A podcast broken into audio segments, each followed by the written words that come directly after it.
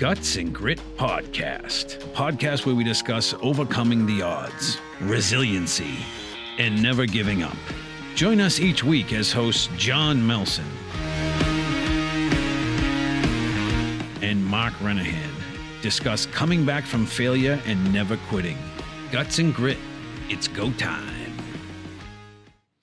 Welcome to another edition of Guts and Grit. We are on episode 19. I am your host, Mark Renahan. You're going to have to forgive me today if I am a little nervous. We have a incredible special guest that I still can't believe is on right now. Anyway, of course, I am with Sergeant Melson coming to us from Fort Benning. Today's guest, for those of you who are watching, is a Ultimate Fighting Champion legend beyond belief. Uh, he comes from the incredible Gracie Jiu Jitsu family. His, I believe, your father was Helio Gracie, uh, one of the founders of Gracie Jiu Jitsu. Their style has been adapted throughout the world. Uh, Royce travels with um, his brothers, and they have a variety of studios. I'm losing it here. But, John, uh, how are you today? And everybody, welcome the one and only Hoist Gracie. Hoist, thanks for coming on. Thank you for having me. Oh, we're very, very excited. John, would you like to say hello? Hey, Royce, how you doing? Good, good. Thanks for what you guys do, man. No, thank you for coming on. So, Royce, we, we like to just jump right into the show when we uh, get on the Guts and Grit podcast. And, and today we wanted to talk about Gracie Jiu Jitsu. Uh, I know it's uh, everyone's heard of it. A lot of people know what it is, some don't. But I wanted to start off. You're originally from Rio de Janeiro. And what age were you when you started Jiu Jitsu? Man, on my family, we start jiu-jitsu as soon as we can walk. Probably even before that, as we're crawling. We're already the, the mats are playground. now, so how many brothers did you grow up with? And were you all doing jujitsu? My uncle Carlos and my father. Uncle Carlos had 21 kids, 11 boys, 10 girls. And my father had nine kids, seven boys, two girls. Yes, all the boys were involved in jiu-jitsu. So, so uh, me, do you guys have any brother fights? Some, some were just teaching, some were fighting, but everybody, one way or the other, involved. Yes. All right. So, how old were you, Grace? Uh, sorry, hoist. I'm losing it here. Uh, how old were you when you guys first decided to take Gracie Jiu Jitsu nationwide? Like, whose idea was it? And you know, what what did you do to get that out so that the whole world could experience it? Well, the whole thing started back in Brazil with my father and my uncles. It was uh, once they learned the art of jiu-jitsu, it became a quest for them to find out which style is the best. So a lot of people took us the wrong way and says, "Oh, the Gracies are arrogant. They're trying to put down the other styles." No, we were in a quest to find out which style is the best, and been doing this in Brazil for many years. And then my brother Rorion came to America, and the whole quest started all over again because all the styles are claiming uh, my style is better than the karate is better than kung fu, kickboxing is better than boxing. Everybody had that question. I mean, that, that question. So my brother just created the first UFC to kind of to answer that question. He got the best boxers, the best kickboxer, wrestler, judo, kick, karate, taekwondo, kung fu to put it in a tournament style. And to fight three fights in one night. It was the first one. The first UFC was an eight man tournament.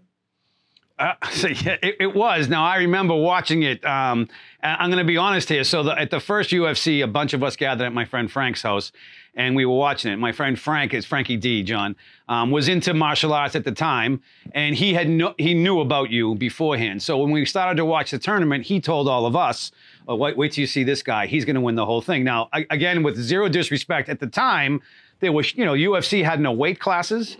It, you know, like you said, it was three fights a night. So I was looking at some of these apes that what you were going up against, and I'm like, there's no way that this. And he was like, I'm telling you, this guy is going to crush the place. You watch. So I was like, ah, it's going to be over. And in fight after fight, you would prove me wrong. And then the next one would come, and I would say, oh, this. Well, he got lucky with that one. This guy, but.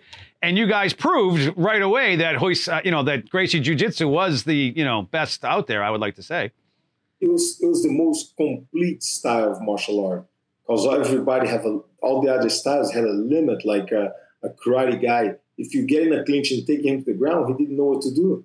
A boxer, the same thing. A wrestler, you pin him on the ground, that's it. The match is over. Not for Gracie Jiu Jitsu. The fight goes on until somebody quit. Now, John, uh, I know that you know up at, in the army there, you guys have done some training, and they've actually brought Gracie Jiu Jitsu into your training. Can you talk about that for a second? Well, uh, actually, I wanted to ask Royce uh, if, if, you know he could talk about it a little bit because I know earlier on in, in the global war on terror, uh, the Army really started to develop its combatives program, and before the Army combatives program, um, you know, word on the street is, and I just want to get confirmation from him himself, is that the, the Gracies um, got involved with uh, developing a combatives technique with the um, with, with the Ranger Regiment early on. And uh, I, would like to, if, if if there was any truth to that, if if you could share a little bit with that.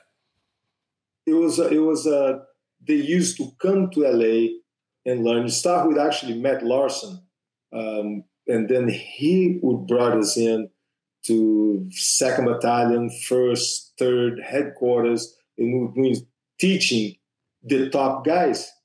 But then he's like, no, no, no, hold on. Let's teach, let's restructure and start teaching from the from the beginning, from when they sign up. So yes, Matt Larsen was uh, was big on the on the setting up the army combatives. So now after the Army Rangers took took uh, accept the whole army accept the arm, the new armed combatives, let's say.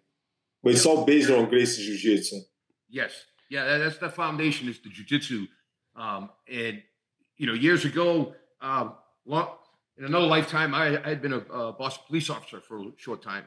And prior to that, um, I used to st- study uh, Taekwondo, karate, uh, Muay Thai, and they started to bring in Jiu-Jitsu style. It was at a, a dojo one step beyond. And Gary Eblin he was the uh, self-defense uh, trainer for the Boston Police Department. Him and my cousin Sean Doherty, Scott Doherty, sorry, Scott, um, used to train and teach jujitsu at One Step Beyond, and I, I got a lot of benefit out of that. Whereas the boxing, I was out here, the, the kicks, I was out far, come in close, was the Muay Thai, and then go ahead and the grapple and takedowns with the jujitsu. And to this day, I still use it, and I train that with my soldiers as well for the for the viewers that don't know the difference is a boxer he either hit the person or he doesn't. So as a police officer you're gonna hit the person he's gonna sue you back and he's gonna win because you're not allowed to hurt the suspect. So it's more humane the way we do it because we don't rely on, on punching and kicking. We rely on subdue the opponent without hurting. The hurting is more of a um, option. If if depend what he's doing, depend how much he's resisting, I can apply a submission and put some more uh, pressure on it, pain compliance, and but don't have to break it, don't have to to to choke anybody out. It's more of a pain compliance. Instead, a karate guy would either he hits or kick, or he doesn't, or he can't do it. It's just it's there's no halfway, there's no in between. So I got I got a question. I know Mark talked about you know when we were younger guys, we were watching the UFC up and coming. Um, one of the for me, and I think for Mark as well, uh, one of the big rivalries. I, if it's a soft spot, I don't mean to bring it up, but man, you and Ken Shamrock, you guys would battle and battle. what was what was that like? Well, Ken Shamrock was supposed to be the favorite to win UFC one because everybody was still looking at physiques not at this. so Ken Shamrock is about 220 pounds, built like the Greek god, man. The guy was like chisel, and I'm 178. So I come in hiding underneath the gi. So I come in and I choke him out the first fight in less than a minute. And that's when I choke him out and he tap, I let go, and he tried to continue. And I whisper on his ear nicely, go ahead, keep going. I look at the ref and I said, ref, let it go. I'm, we're going to continue this fight. And that's when uh, Ken Shamrock let go of my leg and he goes, you know what? You, you're right. I quit. I, I tap. I, you win. So, but then he want to come back and want to do it again. So we fought a second fight to a, it was a 36 minutes to a draw. And, uh, and then we just had the third fight. He insisted on having a third fight with me about five years ago. pulled me out of retirement. And then uh, I ended up, it was my last fight, my first knockout. Wow. I, I, was going to say when we go back to the, to the UFC, to me, one of the most impressive wins was uh, there was a, I think he was a judo guy named Remco Pardoel or something, and, and he was like six foot five, 290. And then this is the, the one at first, he had just clobbered some guy prior with a vicious elbow strike. And then again, he was tapped in like a minute. And after that is when I was like, all right, I'm sold. No one's ever ever beaten this Gracie Jiu Jitsu. And it's actually to me, it's fantastic that that they use it to train the military because, you know, not only do we have badass guys with, you know, the John trains them with the weapons, now they're getting the best, you know, training for self-defense. So that's that's uh pretty cool. Um Royce, do you guys ever train law enforcement across the country? At the, at the time, by the way, going back to the Remco Pardoel over here, yep. beat Gerald Gordeau on UFC 1 on the finals. And Gerard Gordeau went back to Holland and trained, specifically trained Remco Pardoel to beat me because Remco Pardoel was a judo champion at the time and taught him some stand up. And then I fought, and I when I beat Remco Pardoel, Gerard Gordeau went back to Holland. He told me that when we back, he went back to Holland. He's like, "We got to learn this stuff. We definitely got to learn this stuff." and uh, about the army combatants, I remember going to Ranger Battalion. At the time, his name was uh, um, Colonel. Uh, he was a Colonel McChrystal. He wasn't even a general yet. He was a Colonel McChrystal, and he came up to me and it's like, "My soldiers will never use this." And I look at him, I was like, so why did you hire me? He's like, I hired to give them, to teach them confidence. But they'll never get in a close combat like this. Back then, the war was far away from, they're shooting from far away from each other. So he's like, my soldiers will never use it. Um, I was like, I want you to build confidence, he says. Said, fair enough. I can give them enough confidence. If they get in a hand to hand, they can defend themselves. But then years later, the, the war changed and became so close quarter combat that the guys end up choking out and knocking out more people than they shot. Yeah, that's it. so, Royce, I, I also heard a rumor at one point that uh, they were talking about maybe you fighting Mike Tyson. Did that ever did that ever happen, or what? What do you think would have happened if that ever happened? I had to ask. Mike Tyson, Mike Tyson actually accepted, and but his lawyers and uh, his managements and management people did not accept because Mike Tyson was in prime of his time on, on, on boxing, and if he would have lose, it would have been a disaster for boxing. So, but Mike Tyson wanted to do it, and he told me. I think he's, he, we met before several times, and he's like, "Man, I'm glad that I never got to fight you." I would have loved to have watched that. So be- getting a clinch, take me down. It's like would have be over for boxing for me. And uh, yes, I do travel all over the country teaching uh, law enforcement. By the way, excellent, excellent. I've actually got a course coming up in Kansas next week. I'll be teaching in Kansas. Most this will be a. I'll go. I teach uh, the instructors and they, they then they go back to their department and teach the the the, the police police officers of the, that department. And I got two courses coming up in uh, North Carolina last week in November, first week in December. Excellent. Now, not only um, so I know a lot of guys who it's jujitsu isn't just great for you know self defense and all that. It's kind of like I know guys who kind of use it as a way of life. Like we had a guest on who was an LA police officer named Nako Nolan, I know he's a huge jujitsu guy, but like Johnny, for, for, some of your guys or just veterans when they get out of the service, uh, don't you think that jujitsu is like a good way to kind of you know keep mental health? I mean, it's great workout, you know, it's it's it's combat to a point. You know what I mean, John? So I, I got lots of friends to include myself. Like they'll, they'll put time on the mat, as they say, Royce. Right? Let's go put time on the mat, and they'll just roll and it and we'll spend a couple of hours just going through holds and rolling around and it, it's such an awesome workout and it just you, your, your your mind has to be focused in what you're doing. You can't be up rolling around on the mat and you're thinking about something going on back at work or you know some issue you have with you, your old lady girlfriend or whatever. Like you got to stay focused on what's going on because you can end up getting hurt really bad. Um, you roll the wrong way you're not paying attention to what, what you what the other guy is doing to you, and it's a great workout because it gets you to like I, I don't want to say meditate, but it's almost a way where you can isolate your thoughts into that moment and just work on and focus on what's going on right there, and it gives you a little bit of an escape of what's going on around you. Actually, I heard that day somebody was saying that they use jujitsu for therapy. Yes. I was like, that's a good way to put it. that's what my ex brother in law did. Hoist, how often do you still, um, you know, I guess, train? I mean, I know you train other instructors. Do you still roll around a lot and do you still get into it hardcore? Do I look like I'm out of shape? No, not at all. Actually, you look like you're in a. Don't do that to me. Oh, Mark. Do you? Do you? Call me older. well, I, when, I, when I said I was in high school watching you, I'm you know I'm I'm very young, so you're just as young also. So my, my next question is now when you were I had to ask this one too. Growing up with your brothers, did you guys always, you know, I know, yeah, yeah, you know, like Rickson, Royler. I, do you guys ever fight each other still? And, and who would win out of all of them? Is there a brother who's the best in your opinion?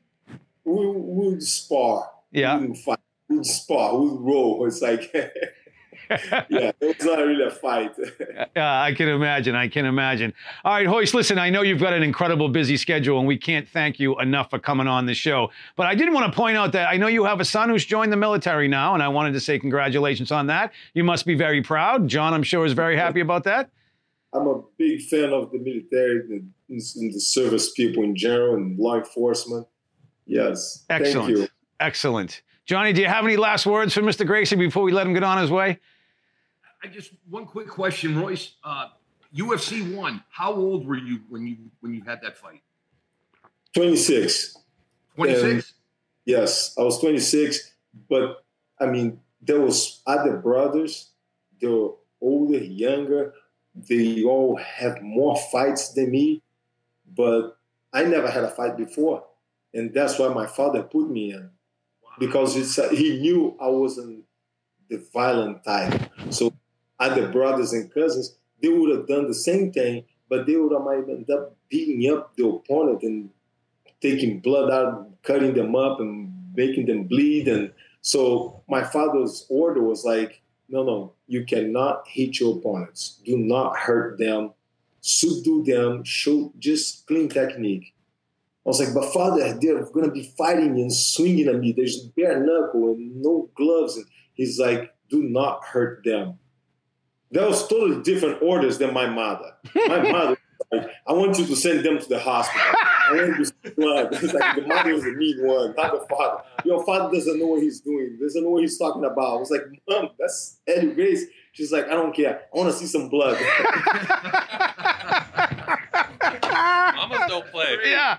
Oh, now we know where you got it from, Hoist. Now we know where you got it from. Well, Hoist, thank you so, so much for joining us today. Again, I know your schedule is incredibly busy. For those of you out there who don't know anything about Hoist, you can check out his website, which is www.hoistgracie.com. For you Americans, Hoist is actually spelled with an R, R O Y C E G R A C I E.com.